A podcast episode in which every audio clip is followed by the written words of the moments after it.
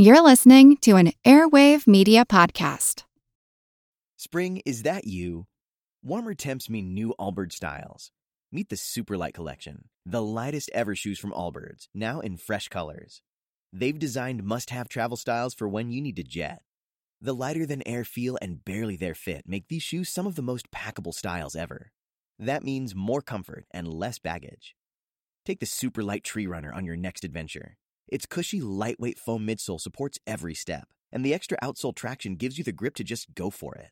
The eucalyptus fiber upper adds next level breathability to keep you going all day. Plus, the Superlight Tree Runner is comfortable and ready to go right out of the box. So, what can you do in a superlight shoe? What can't you do is the better question. And because they're super packable, the real question is where are you taking them? Experience how Allbirds redefines comfort.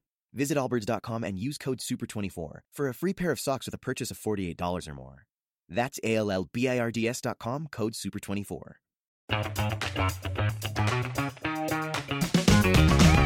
Hey there, I'm Dylan Lewis, one of the hosts of Motley Fool Money. Each weekday on Motley Fool Money, we talk through the business news you need to know and the stories moving stocks on Wall Street. On weekends, we dive into the industries shaping tomorrow and host the experts, authors, and executives that understand them. Tune in for insights, a long term perspective on investing, and of course, stock ideas. Plenty of them. To quote a listener, it pays to listen. Check us out and subscribe wherever you listen to podcasts.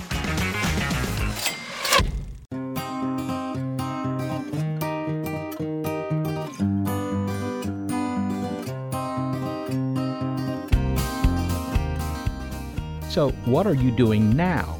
Perhaps you're out for a walk, folding laundry, sitting in a car mired in traffic. You may be exactly where you want to be, or you might be wishing you were anywhere else. In that case, you're feeling the confinement of being stuck in the here and now and would like nothing better than escape. The Time Tunnel.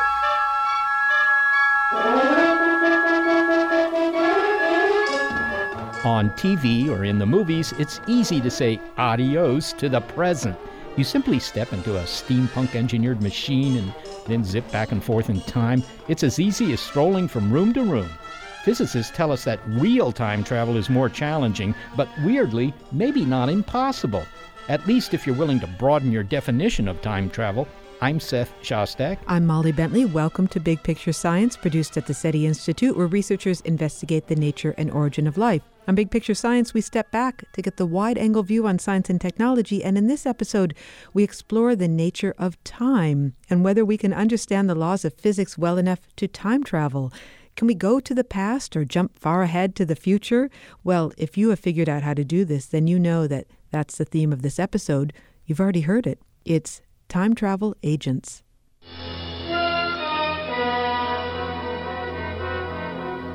There are two movie versions of H.G. Wells' The Time Machine. I have to say, I like them both. As I went along, I gained experience in handling the machine. I, I found that I could stop for a day, an hour, or even for a second to observe, then go ahead a year or two. Thus, I was able to see the changing world in, in a series of glimpses. In the earlier version, it's the year 1900, and the scientist H. George Wells, yep, the author gave his character his own name, has outfitted a do it yourself machine that looks like a sled with a solar sail, boasting a lovely chair with red velvet seat covers. All right, he climbs aboard this thing, he pulls a few levers, you know, and goes into the future a dozen years, and then 40 years to witness World War II. Then he goes deep into the future where things haven't gotten better. Humans have become tasty treats for subterranean monsters called Morlocks. But if you're not turned off by this meet and greet and eat, you, you might be asking, hey, where can I get me one of those doohickey time machines? Well, if you had asked a physicist a century or two ago, the answer was you can't. Certainly not a machine that travels to the past. And this is because if you could travel backward, you could theoretically kill your ancestors, and you wouldn't be here to build the time machine in the first place. This is sometimes called the grandfather paradox, although it could easily be called the grandmother paradox. But that was how we thought about time travel then, and this is now. So we now know just how weird physics can get. Einstein's theory of relativity, the warping of space time, black holes, quantum theory, they're all incentive to revisit the possibility of time travel, both into the future and into the past. For one, quantum theory suggests a possible instantaneous leap through time, teleportation. In a moment, we'll hear from a professor of quantum mechanics at MIT, Seth Lloyd, who describes a recent successful teleportation experiment and how he himself tried to challenge the grandfather paradox by sending a photon back in time to destroy itself. That is so weird. Well, what would you expect from modern physics? Okay, let's break down teleportation. All right, the basics. Teleportation means making something that's here be over there in an instant. So if you're in New York and you have an appointment in London and can get there in an eye blink, well, that's time travel in the sense that you've saved hours of time to get there, not to mention moolah in airfare and a peanut overdose. You're telling me that the contract needs to be signed by me? Well, yes. In the fine print, you'll find. In person. Yes. And I have to do it in the next 30 seconds or I forfeit $50,000? Oh, that's crazy. Yes, sir. So sorry it won't work out this time. But not impossible. Hi there. Crikey! Nice office. You got a view of Big Ben and everything. Got a pen? Sounds like Thames travel to me. Well, teleportation has been done with photons, particles of light, over small distances. But researchers in Toronto have gone further by teleporting their photon farther, over a distance of four miles or six kilometers. It's a record. Now, what makes teleportation possible is quantum entanglement, what Einstein thought was spooky because, well, after all, how can a photon here affect a photon over there when over there could be the other side of the universe? And do so not at the speed of light, but essentially instantaneously. Nonetheless, it works. But what do two particles being quantum entangled on opposite sides of the universe have to do with teleporting something? Well, you use the entanglement to give you the information necessary to do the teleportation. And you examine the particle you want to recreate to teleport, as well as a local quantum entangled particle. Then you transmit the results of your measurement, maybe with a radio signal, to the destination. Those results, together with the instantaneously transmitted state of the entangled particle, allows you to recreate the teleportee exactly. Voila!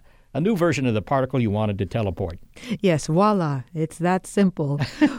Well, the question is if we can teleport photons, could we one day teleport humans? Well, that's the biggie. You know, when I think of teleportation, I think of something like The Fly, you know, both versions of that film. In the 1959 version, David Hedison eventually steps into a, a telepod over here and then appears instantly in a telepod on the other side of the room. But he tests this out first with an ashtray. Have you turned magician? In a way. For a split second, an infinitesimal part of a second, this was disintegrated. For one little moment, it no longer existed. This is solid. Oh, no, no, it's not. To your touch, maybe it is. But in reality, it's billions of atoms, which we believe are only a series of electrical impulses. You actually did this? It's it's no trick? No. I can transport matter, anything. Talk about time flying. All right, returning to the present. Seth Lloyd says we, and flies, don't have telepods yet, which is good news for the airlines, but teleportation exists, and the success of the Canadian researchers maybe has just brought us a little closer to the future. Yeah, well, it's teleportation of photons, which are the elementary particles that make up light. You destroy the photon you want to teleport over here, and then you reconstruct exactly the same photon over there. Okay, so, I mean, this has been done before, right? I mean, why was this in the news? So, people have actually been teleporting particles of light for almost 20 years now, but this was the first time that teleportation actually took place over a long distance. Well, six kilometers is a reasonable distance, and over standard telecom fiber optic cable. So, a lot of people are going to wonder how you did this, and it involves what is known as quantum entanglement. Uh, and quantum entanglement is a term that gets bandied around a lot at cocktail parties by people who probably have no idea what it means, including myself. It's a term to describe the, the kind of weird idea that objects are, in fact, connected by some sort of uh, spooky mechanism at great distances. Is that what's going on here? Yeah, entanglement is a funky quantum effect. Funky is a technical term here, by the way. Uh, quantum mechanics is the James Brown of sciences, all funk all the time. So it's a funky kind of relationship between two quanta, in this case two photons, which Einstein called spooky action at a distance. Actually, he called it spukhafte Fernwirkung, which sounds even cooler. And to our, you know, classical minds, entanglement means if we make a measurement on one of these entangled photons, it appears to our brains as if the other photon responds immediately. Okay, but that sounds like a, you know, violation of what Al Einstein would have said, right? I mean, how can I touch a photon here in my living room, say, and its twin, maybe in the Andromeda galaxy 2 million light years away, knows about it? Right. So, in point of fact, it doesn't violate what Al Einstein would have thought because you can't actually send information faster than the speed of light using entanglement. But you can do other kind of strange and counterintuitive things, and teleportation is one of them. All right, can you describe exactly how they did it? If I were there watching this experiment, what would I have seen? I mean, what, you know, how did they know that it worked? How did they know that they'd sent this photon uh, somewhere else? Because to me, all photons look pretty much the same to the extent that I've seen any. Well, yes, photons are do have the feature that one photon that is in exactly the same quantum state, say with the same polarization as another photon and the same color or frequency, is exactly the same as another photon with the same polarization and frequency. So they are identical, and this is actually important for teleportation. So traditionally in these kinds of experiments, the person who's teleporting, who's sending the photon from one place to another, is called Alice, and the other person is called Bob. Now, in this case, um, Bob is Wolfgang Tittel, who is a very wonderful and excellent experimentalist at the University of Calgary, because this is a beautiful experiment. But the way it works is you set up an entangled pair of photons between Alice and Bob. So Alice has one and Bob has one. And then Alice takes her photon, which is a different photon that she wants to teleport. She makes a measurement on her photon together with her half of the entangled pair. This gives her some just classical information, in fact, two bits of classical information. She sends those two bits to Bob over, say, the telephone, and then this information allowed Bob to reconstitute or reconstruct Alice's photon at the other end. Okay, so, but it is essential that she send that information. And of course, that goes no faster than the speed of light. Exactly. So teleportation does not take place faster than the speed of light if you're not in a black hole. And uh, uh, so, uh, in order for you to teleport, you do have to send a signal at the speed of light or slower. And so, it doesn't violate anything that Einstein might have said. All right. So, these two particles, even two particles of light, right? And and you know, very often you don't think of light as being made of particles, but I think that that's pretty well established by now. They're connected by something, and and what is that connection? I mean, I mean, some springs, gears. I mean, what is it? Well, from a practical standpoint, if you don't look inside the guts of the teleportation apparatus, it really means that if you want to teleport your photon, and by the way, all things that are waves are made out of particles. Phonons are particles of sound. I think that if they had particles of love, they'd be called amirons. Uh, so, if from your practical purpose, you you basically have a photon you want to teleport. You hand it over to Alice. Alice and Bob go through their little quantum teleportation dance, and uh, a few millionths of a second later, Bob has your photon. So, from a practical standpoint, it just means you can take the photon, destroy it here, and then reconstitute an identical photon at the far end and there's no distance limit on that. I mean, you can do this essentially instantaneously if that photon is on the other side of the universe. Well, again, you're not doing it instantaneously because in order to reconstitute the photon, Alice has to send a signal at the speed of light to Bob. So you can't violate special relativity. Mm. But it is true that entanglement, this kind of funky, spooky action at a distance, is essential to teleportation everything has a wave-like nature. Things that we think of as particles, electrons or atoms, but also human beings. Soccer balls have a wave-like nature. So in principle, it would be possible to teleport a virus or a bacterium, or for that matter, a human being. It's not against the laws of physics. Uh, well, if it's not against the laws of physics, does that mean that this is just an engineering problem that eventually we'll be able to do this? It's a very hard engineering problem, but yeah, I mean, maybe we'll be able to do this. I wouldn't volunteer to be the first person to be teleported, though, if I were you. well, you saw what happened to uh, Jeff uh, Goldblum in The Fly. You know, there was a fly in the teleportation apparatus, and he came. He wasn't reconstituted correctly, as I recall. Absolutely, and since his name, I believe, was Seth, and that I take this unkindly. Yes, so did I. well, well, I mean, well in an analog to the grandfather paradox. And I remind uh, people that the grandfather paradox is where you know, you have a time machine a la H.G. Wells. You go back in time and you kill your grandfather, which is kind of a problem because how would you be there to do it? Uh, there were some experiments in Toronto that tried to send a photon of light back in time and have it destroy itself. How, how, did that work out? Yeah, that was a beautiful experiment done by Aephraim Steinberg. I was a co author of, on those experiments because a few years ago, my colleagues and I proposed, just in theory, that you could use teleportation to understand how time travel would work. And in fact, even though time travel sounds pretty bizarre and it certainly contradicts the notion that you can't go faster than the speed of light, in Einstein's theory of general relativity, time travel is allowed. And in the current theory of how black holes evaporate, people also speculate that you could effectively go backwards in time. And the method is based on teleportation. Basically, if you want to escape from a black hole, and to escape from a black hole, you, you have to go faster than the speed of light by definition. The idea is that inside the black hole, you have half of an entangled pair, and the other half is outside. This, by the way, is well known to be the case. This is Stephen Hawking's great discovery, Hawking radiation. And then the thing that's trying to escape from the black hole gets smushed into nothingness together with half of the entangled pair at the singularity of the black hole, where everything gets smushed into nothingness. And then, under the right circumstances, the photon that escapes outside of the black hole then actually is the same as the photon that got smushed to nothingness at the singularity. So information and stuff in general could actually escape from a black hole, and it does so by a process that's very closely analogous to teleportation. And this could involve time travel, is what.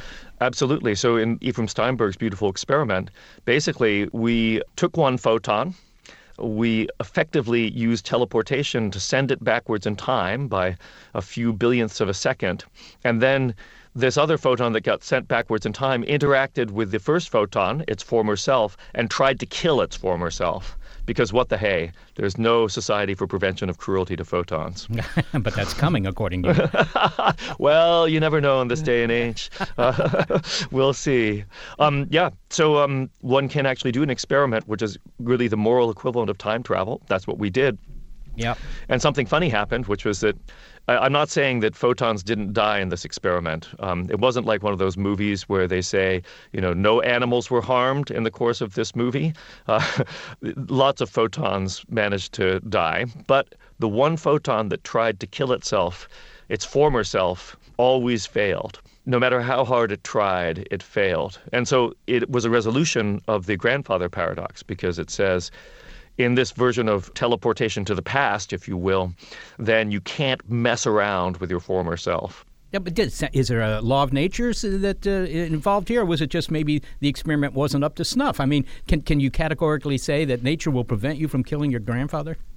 Uh, no, I, I, can't categorically say that. Although this emphasis on killing one's grandfather, I think, is a little bit much. I love my grandfather. If I met him at an earlier, as, as he was a young man, I'd take him out for a beer and you know maybe introduce him to my grandmother. Uh, but doesn't sound like physics, but uh, well, you know, physics involves a lot of socialization and, and talking and socializing, and, and in my case, drinking beer with my colleagues. So I don't really see whether there's anything against it.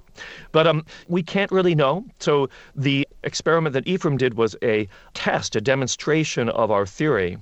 But to find out if the theory is really correct, we'd need to have what's called a closed time-like curve or a pair of black holes in order to test what really happens in nature when things try to go backwards in time.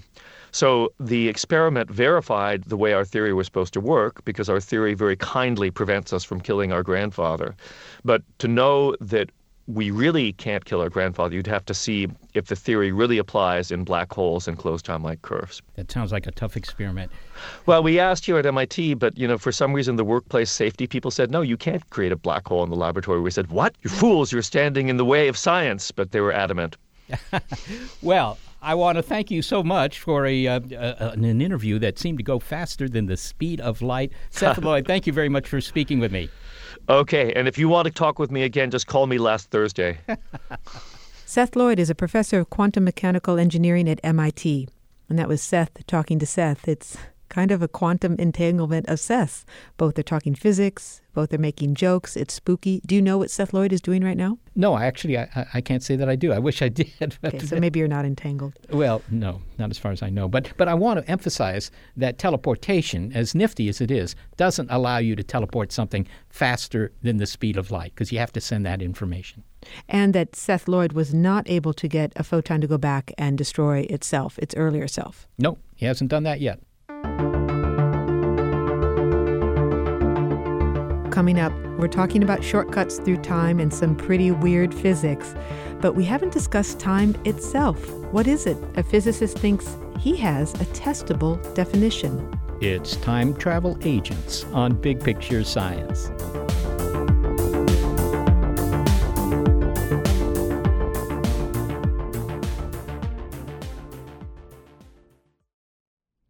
This episode is presented by Chemists in the Kitchen by LabX, a YouTube video series spotlighting the power of chemistry and how science and food can bring people together. In each episode, real scientists walk you through things like making your own cheese at home, the chemistry behind souffles, methods for botanical infusions, the formula for perfect deep fried chicken, and much more. It's a love letter to science, cooking, and individuality with some great tips on how you can apply real scientific principles to your everyday cooking. Plus, it's just a lot of fun. Season 3 is airing right now, and you can catch up with every episode for free on YouTube by searching Chemists in the Kitchen or going to youtube.com slash labxnas. That's youtube.com slash lab X N A S. Clocks tell us what time it is, and we've improved the accuracy of clocks to the point that a strontium atomic clock loses maybe a second only every 15 billion years. In other words, if there had been a, such a clock built at the time of the Big Bang, it would still be accurate to better than a second. But while clocks tell us what time it is, they don't tell us what time itself is. Now, Isaac Newton, he thought time passed uniformly. You know, at a relentless rate, everywhere the same. But Einstein understood that time was relative. And this is because, in order for the speed of light to be constant, something else has to give. And that something turns out to be somethings, and those are mass, length, and time. Another aspect of physics that's easy to recite, but it's hard to get your head around. Well, here's an example to think about. Imagine you have a wristwatch and it's set to the same time as your pal's wristwatch. Now, if you see him walking down the hall, his watch, from your perspective, will seem to be ticking more slowly. He will seem to be aging less rapidly to your dismay and consternation, but to him, it seems his watch is ticking normally and yours is slow. So, why isn't everyone's watch out of sync with everyone else's? Well, this plastic nature of time, it's a consequence of Einstein's theory of special relativity, is a very small effect unless you're moving very fast, you know, uh, tens of thousands of miles per second or more. The relatively speaking slow motion of our daily lives makes this phenomenon usually inconsequential, although it's happening. Can you measure it in a lab? Yes, oh yes, you can measure it in an airplane. You can put a clock in an airplane, fly it around the world, and compare it with the clock that was on the ground the whole time, and they're different. But but there are other phenomena other than motion that can bend time. For example, gravity. The stronger the gravitational pull, the more things would slow down, including clocks. Right. So you don't age as quickly in a basement apartment as in the penthouse, where gravity's slightly weaker because you're farther from the center of the Earth. Okay, these effects are small, probably trillionths of a second or something, but they're not zero. What if the penthouse apartment is right on top of the basement apartment? Well, then that's a really cheap apartment building, I would say. That's a one floor apartment building, and they shouldn't call that a penthouse. They should call that the lobby. But as insightful as Einstein was about the plasticity of time, even he didn't say what time was, what was the essence of time. This is deeper. This is a, almost a philosophical question. A physicist at the University of California, Berkeley, Richard Muller says he has a new definition of time, one that's testable, and it replaces a traditional interpretation of what time is that's been a fallback for a century. That idea, which purports to explain why time moves in one direction, like an arrow, originally came from Sir Arthur Eddington, one of the great brains of the 20th century. And it comes down to what does and what doesn't change in our universe, says Dr. Muller. If you look at the laws of physics, you find energy doesn't change. Energy is conserved. You find the momentum, the mass times the velocity never changes. These are what are called conservation laws. But entropy, which is a measure of confusion, does change. The world is getting more confused. He's not referring to politics, although in a way he kind of is. Sir Eddington postulated that time was tied to something called entropy. Entropy is a measure of disorder. The more random and disordered a system is, the greater is its entropy. And for any system, entropy only increases. Think of it. You know, the lovely buildings of ancient Greece, well, if you go look at them today, they've, they've mostly decayed, weeds have grown through the floor, whatever. Their entropy has gotten greater, they're less organized. Typical example they give is if you drop a coffee cup it will break into pieces. It becomes disorganized. It will not spontaneously come back together. And that observation that there is a one way direction for disorder, that things become more disorderly, not less, gave Sir Arthur Eddington the idea that the forward motion of time was tied to the relentless increase of entropy in the universe. And that has been the definition of time ever since. Since Eddington, there's been no real progress in understanding time. And most physicists simply repeat Eddington's argument I ask people, uh, why does time move forward? And they say, oh, it's uh, probably entropy. But Dr. Muller finds Sir Eddington's idea flawed. Where I think he made his mistake was in not drawing attention to the fact that all of civilization, all of life, is, is actually characterized by decrease in entropy. Now, the law of physics says entropy must increase. So when we build a coffee cup, out of clay, we're decreasing the entropy of the clay. How can that be compatible with physics? Well, the answer is there's entropy in the heat that's radiated out to infinity. And if you include all of the entropy, then entropy is increasing. But locally, refrigerators reduce entropy because they cool things. When things are cooled, they become more organized, just like an ice cube become, is more organized than liquid water. Dr. Muller has another idea of what time is that he says is testable. But to get there, from here, so to speak, we first travel through a concept which he explores in his new book, Now. The word now is the essence of the human experience. We all know what it means, and yet uh, physics ignores the issue. Philosophers have talked about it. They've talked about what is the meaning of now. It goes back to Aristotle and, and, and before that. And they were equally confused. Uh, now, the flow of time, the meaning of time, is not part of physics. It's, it's mysterious. We know a lot about time. We know that time slows down when you go deeper. If you go upstairs, time runs faster. These are things that were discovered and elucidated by Einstein. But why it moves in the first place, physics is not addressed that issue.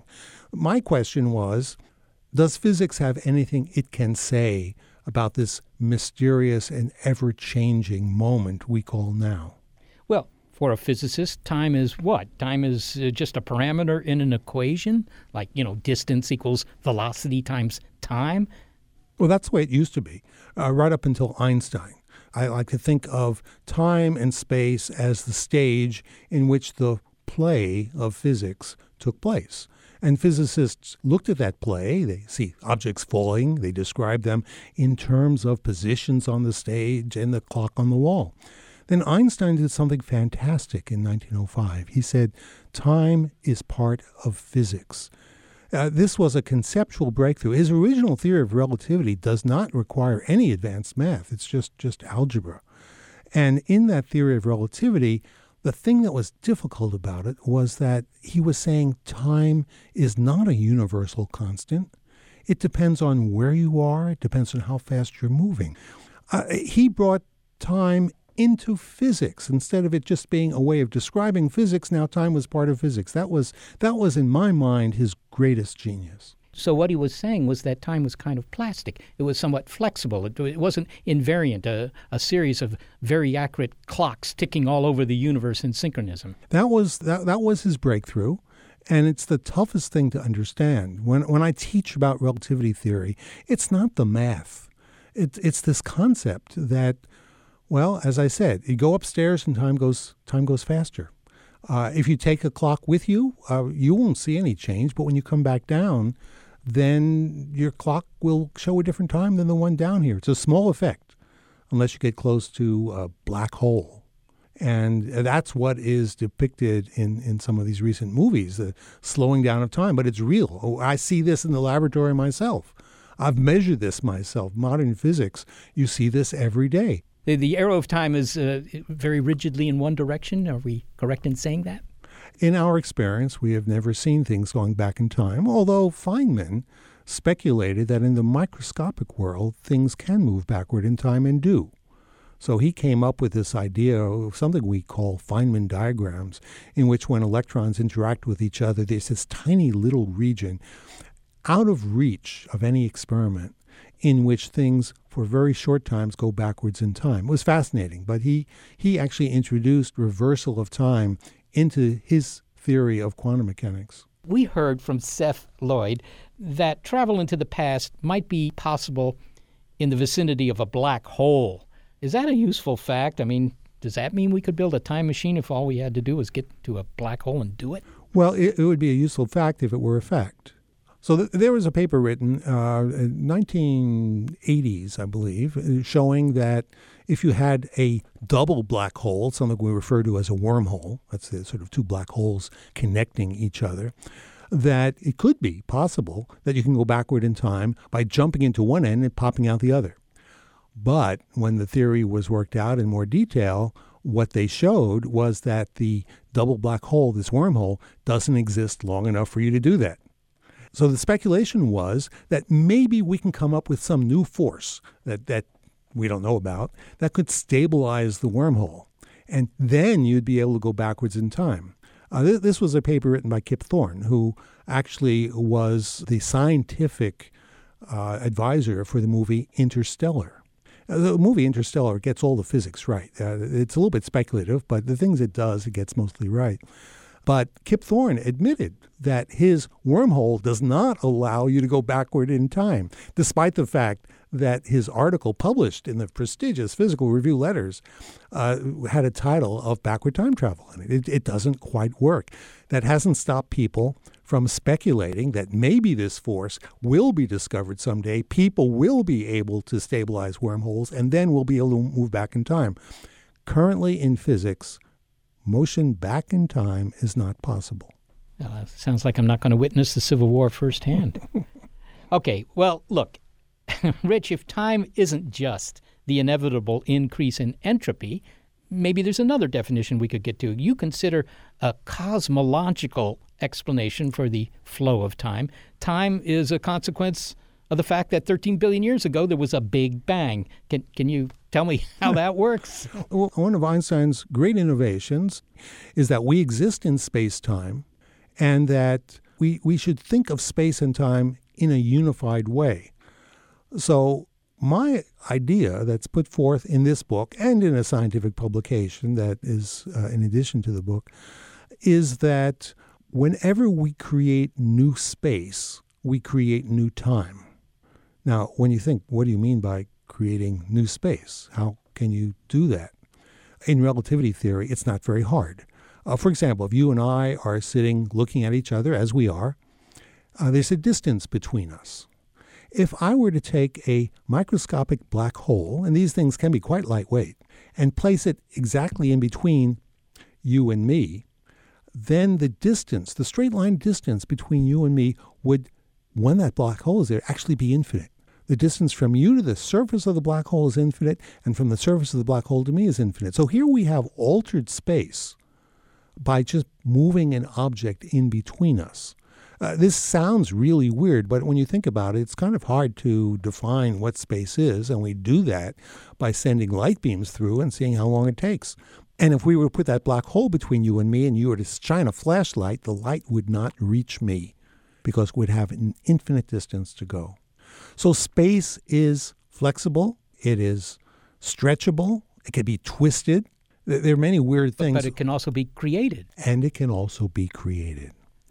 Now, the when I came up with this theory, the idea was we know space is being created because the universe is expanding. And so there's more space every second. Let's assume that's the relationship between time and space, that time is going on because we have not just a three dimensional Big Bang, we have a four dimensional Big Bang in which time is expanding too. And every new moment that is created is what we call a new now.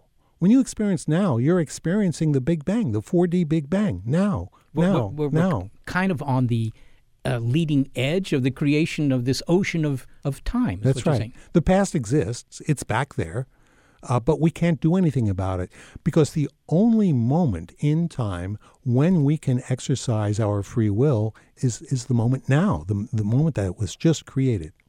So when people ask me, and they often do, they say, What was there before the Big Bang? Uh, it sounds like it would be correct to say, Well, there wasn't any time before the Big Bang. And consequently, the question doesn't mean too much. Well, I, I like to draw a distinction between physics as speculation, which I love to engage in, and physics as science. It is speculative, and I love this speculation, that time and space were both created in the Big Bang. That prior to that makes no sense because there was no time and you can't talk. It's like saying, what happens if two things are closer together than zero distance? It, the question doesn't make sense. What happened before the Big Bang? Question doesn't make sense. But that isn't really science because based on that, I'm not able to make any predictions that are testable. Now, it's, it's conceivable that the Big Bang is only an approximation, that we had a collapsing universe that bounced.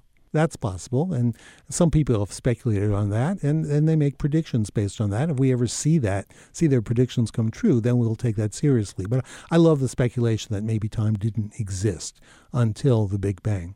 Well, finally, Rich, because our time is just about up here, there's the idea that at the end of the day, science, and in particular physics, can understand not only the flow of time, but everything. What's your take on that? I'm really proud of the fact that with this new theory, it is a scientific theory because it makes a prediction that is testable. Uh, I was very excited when uh, just recently there was the announcement uh, by the uh, Laser Interferometer Gravity Wave Experiment called LIGO that two black holes had been seen coming together. Now, as a physicist, I recognize that when two black holes come together, you create millions of cubic miles of new space. Fantastic. There's nothing else that happens that creates so much space so quickly. In a few thousandths of a second, it created all this new space. So that should have created more time, only locally. I looked at the data to see if that could be tested. Their uncertainty in time was about one thousandth of a second. That's how well they measured things. My prediction was there should be an extra delay of one one thousandth of a second. So it just barely missed. Oh. However, in the next year or two, it's very likely they'll see a similar event, but much closer to us. If and when that is observed, they'll have much more accuracy. And my prediction that there was a local creation of new time can be checked. The theory can be ruled out, it's wrong, or it can be substantiated. So I'm looking forward to this. I think all new theories should have predictions. Otherwise, they're not part of science, they're part of science fiction. So, a hundred years from now, in the physics textbooks, you might be remembered as the guy who finally understood the flow of time. Uh, that would be a wonderful, wonderful outcome of all this. Richard Muller, thanks so very much for speaking with us. Uh, it's been a pleasure to be here. Thank you. Richard Muller is a physicist at the University of California, Berkeley, and he's the author of Now, The Physics of Time. Well, you don't have to travel at relativistic speeds to experience seemingly uneven progress in time. Just stand in line at the supermarket. That's next. It's Time Travel Agents on Big Picture Science. Spring, is that you? Warmer temps mean new Allbirds styles. Meet the Superlight Collection, the lightest ever shoes from Allbirds, now in fresh colors. They've designed must have travel styles for when you need to jet. The lighter than air feel and barely there fit make these shoes some of the most packable styles ever. That means more comfort and less baggage. Take the Superlight Tree Runner on your next adventure. Its cushy, lightweight foam midsole supports every step, and the extra outsole traction gives you the grip to just go for it. The eucalyptus fiber upper adds next level breathability to keep you going all day. Plus, the Superlight Tree Runner is comfortable and ready to go right out of the box. So, what can you do in a super light shoe? What can't you do is the better question. And because they're super packable, the real question is where are you taking them? Experience how Allbirds redefines comfort. Visit allbirds.com and use code SUPER24 for a free pair of socks with a purchase of $48 or more. That's A L L B I R D S.com, code SUPER24.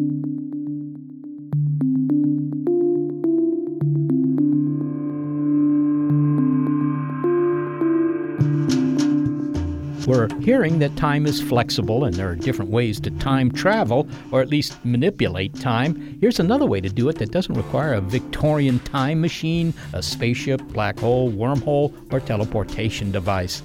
Just step into a long line at the bank. And watch as time slows down to a crawl. Not all cultures fall in line, but for those that do, it's a social imperative, like for my sister in law, Emma.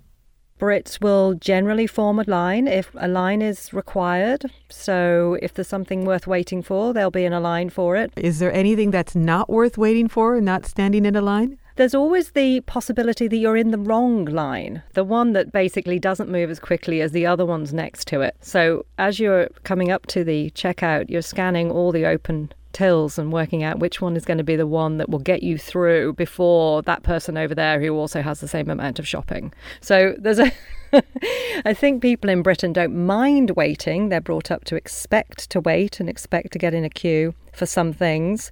But, you know, there's an understanding it is irritating and that if they can get through more quickly than Joe Bloggs over there, that's what they'd like to do. Do you have a, a memorable queuing experience, one that was particularly amusing or distressing? the first queue I recall being in actively, so it was my own choice that I was in that queue, was when I was about 16. I was in the queue with my brother at an amusement park. We were waiting for the tallest, most terrifying, exciting roller coaster ride in the world. And we'd stood in the queue for 20 minutes when we came to a sign that announced wait time from here five more hours. We left, and I thought, you know, I'm not interested in being in really, really long queues. I think I'm going to avoid them for the rest of my life. We might be able to help Emma Bentley with those long lines, but not if she gets in the wrong line. David Andrews has some tricks for making time in line go faster. He's the author of Why Does the Other Line Always Move Faster? He shares the tricks that businesses use to keep you from heading to the exit. Adopt these, and time will fly by while you wait for that next register to open up.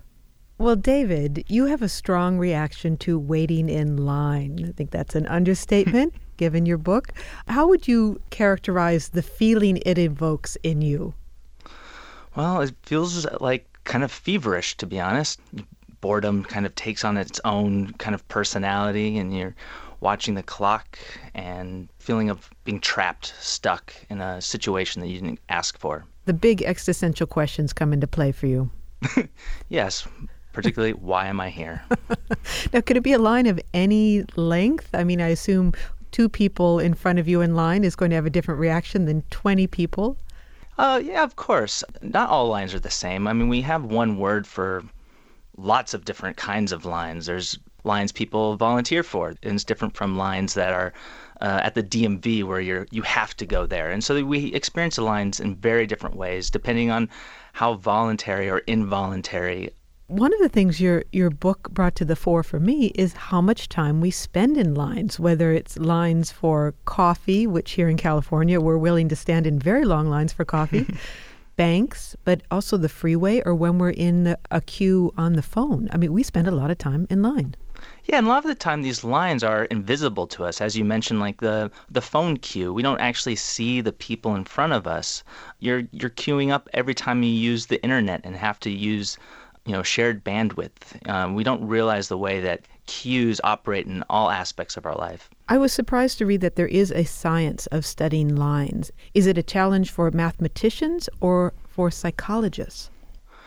So what you're referring to, I believe, is queue theory, which is a, um, a science that began in 1903, and it started off very much a something for mathematicians. It's a way of figuring out what the statistical likelihood that X number of customers is going to use your service at a given period of time. It was actually started in, in response to phone queues. So the Copenhagen Telephone Company uh, you know, as having you know these influx of calls, and this is in the days of switchboard operators, and they don't know how many switchboard operators they will need at a given hour, and so a man named Agner Erlang developed the science of queue theory, which basically based on the time of day, based on the historical frequency of calls at that time, they can have a statistical likelihood of how many calls are going to receive in a given hour, and therefore how many switchboard operators to have at a given time.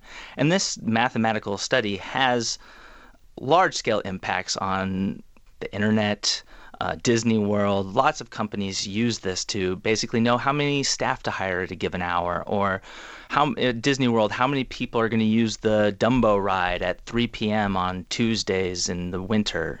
We've been talking earlier in the show about different ways of traveling through time. And in your book, you outline the way in which standing in line can alter our perception of time. It is a kind of time travel without having to get into a spaceship. How so? Well, so this is observations of, of people who study like operations research, which is the study of how to efficiently manage operations of business. Uh, but what people like Dr. Richard Larson at MIT, who goes by the name Dr. Queue, things that they have observed is that sometimes you don't need to make businesses more efficient. What you can do is actually tweak people's perceptions of waiting because a lot of this is very subjective in our heads. And so there are actually certain um, ways that companies can make time feel shorter. For instance, when you go to the doctor's office and you're waiting around, they'll often have magazines so you can read and that's because occupied time feels shorter than unoccupied time so if you give you a magazine you're not bored there's a great example actually in manhattan i forget what decade this was but you know, they, they had these newfangled skyscrapers with elevators in them, and people were complaining at how long the elevators would take. And they simply came up with a beautifully elegant fix, which is to simply put mirrors next to the elevators so that people are, you know, checking their makeup and checking their hair, and it gives them something to do other than be aware of the time that they're waiting for the elevator. So it's this idea that we don't like our time wasted and and we don't like to feel captive to someone else's schedule. Is that it? Yeah, so you know, captive to someone else's schedule and someone else's space as well. So another tactic. There's all these like tweaks that they're easy to do for companies who have chronic wait problems. But like if you're if you're both captive in sense of time and in space. So oftentimes, for instance, um, restaurants now well, if you're waiting, you have to wait for 45 minutes for a table, they will hand you a buzzer and they'll let you know when the table is ready. So you can go off and wander and you're not you're not stuck in a, a physical line. You're still in line, but you don't feel trapped. That'll make the time seem much shorter. So this is where like the psychology of queuing butts up against efficiency. What is best for the business versus what is best for the customer? Well, well here, let me ask you this. If we wanted to make the line move as slowly as possible, what is the tip you would give us? Never let the customer know how long the line is.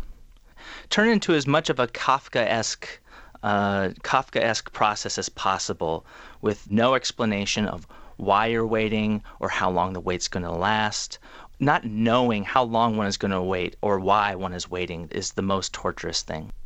Okay, so you said that one of the things that makes time go by more quickly in a line is is you know where you are in line, okay, and you feel like it's orderly. That's part of it. Maybe you have something to do in line, but also not seeing how long the line is. And in the bank, that's not necessarily going to be the case, but it might be in a place like Disney World.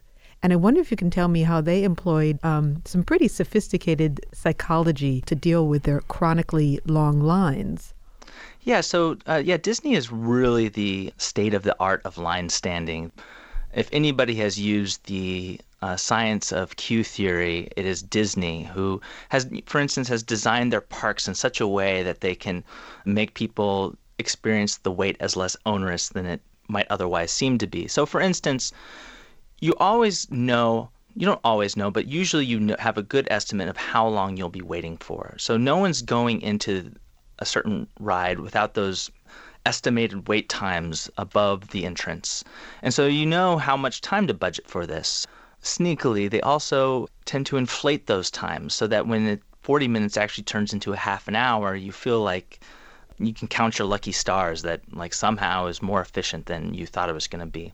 They also do things like in their lines they make sure to have entertainment within the lines. So if the lines are too long, they'll often send a like a little mini parade with Goofy and Mickey Mouse to help distract people. Well, one of the things you also describe on this idea of not being able to see the head of the line is you make the lines um, serpentine or so that they wind around and you can't quite see how long the line is. That's a psychological trick. Yeah, and banks do this as well um, with their serpentine lines. But you can see the, the head of the line in a bank, whereas at a place like Disney World, you can't actually see the front of the line. Isn't that the point? Well, yeah. At Disney, if you were to see the extent of how long the line is, you might want to turn away. So they have the lines wrap around, and you cannot see you know the next segment of the line from the segment you're in. But what that does effectively is break up the line into you know sections of a line, and every time you get around a corner, you get to a new spot, and it feels like that segment is much more surmountable than the line as a whole. That idea of being distracted is a key one um, that you develop. And tell us the solution that the Houston airport hit upon when they were flooded with complaints about how long baggage claim took. Yeah, so a Houston airport a couple of decades ago, I believe, had this problem where people were complaining about the baggage claim taking too long. So when they, people disembark from the airplane, they'd go wait in the baggage handling, and baggage handling might take 10, 15 minutes. And that's meanwhile empty time. They're tapping their feet, they're looking at their watch. And so the beautifully elegant solution that the Houston airport came to was simply move the baggage claim further away from the gate of the airplane, which means that people, instead of waiting around at baggage, have to walk a lot further to get their bags. But meanwhile, because you're moving, that time is filled. It doesn't feel as onerous, and you don't experience that as waiting, even though you're still technically waiting. And then you get to baggage claim, and there's your bag. So it feels like this highly efficient use of time. Yeah, and then there's lots of solutions like this that companies have done. You know, you don't need to necessarily fix the problem of efficiency. Rather, you need to fix the perception of inefficiency. Well, finally, David, what is the advice you give to someone who's facing a long line? How can they time travel? One thing is simply learn to distract yourself. Learn to multitask while online. Answer emails on your phone. And then just, you know, be aware that the anguish of time seeming longer is an effect of psychology and realize that it's really not as long as you think it is. David Andrews, thank you so much for speaking with us. Thank you so much. David Andrews is the author of Why Does the Other Line Always Move Faster?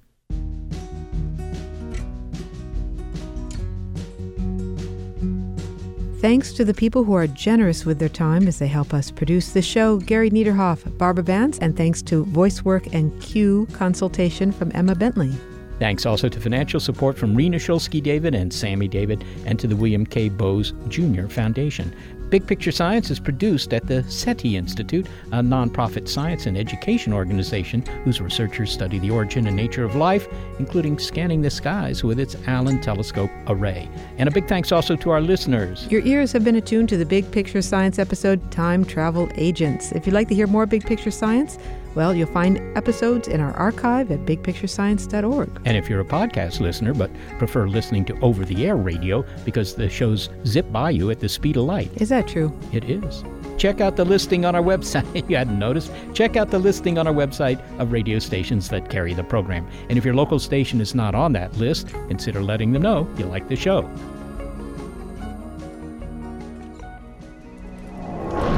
You're back. Yeah, I figured I ought to pick up a Big Ben t shirt for my kid. Any idea where I can get one? The Houses of Parliament gift shop, of course, but it's just about to close.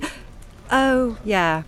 Never mind. All right, thanks. See ya. Cheerio. Want to learn how you can make smarter decisions with your money? Well, I've got the podcast for you.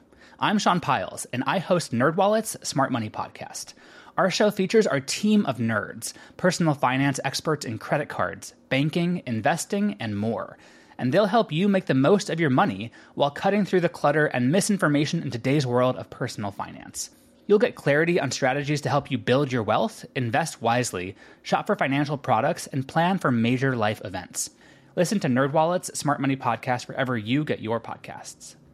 The corporate world is like the ocean. It's alluring, but it's also full of deadly creatures that can shred you to pieces. It becomes kind of like a Game of Thrones political arena where everyone's trying to murder you to get your job. My family doesn't come from corporate background, so I didn't have any sort of guidance in that. This is not your typical work podcast. Sometimes you need to be empathetic, and then there are times that you ask for input, but you don't really give a shit. Listen to the Ambie Award nominated podcast, Surfing Corporate. Stretch opportunity? What is this, yoga class? Get out of here.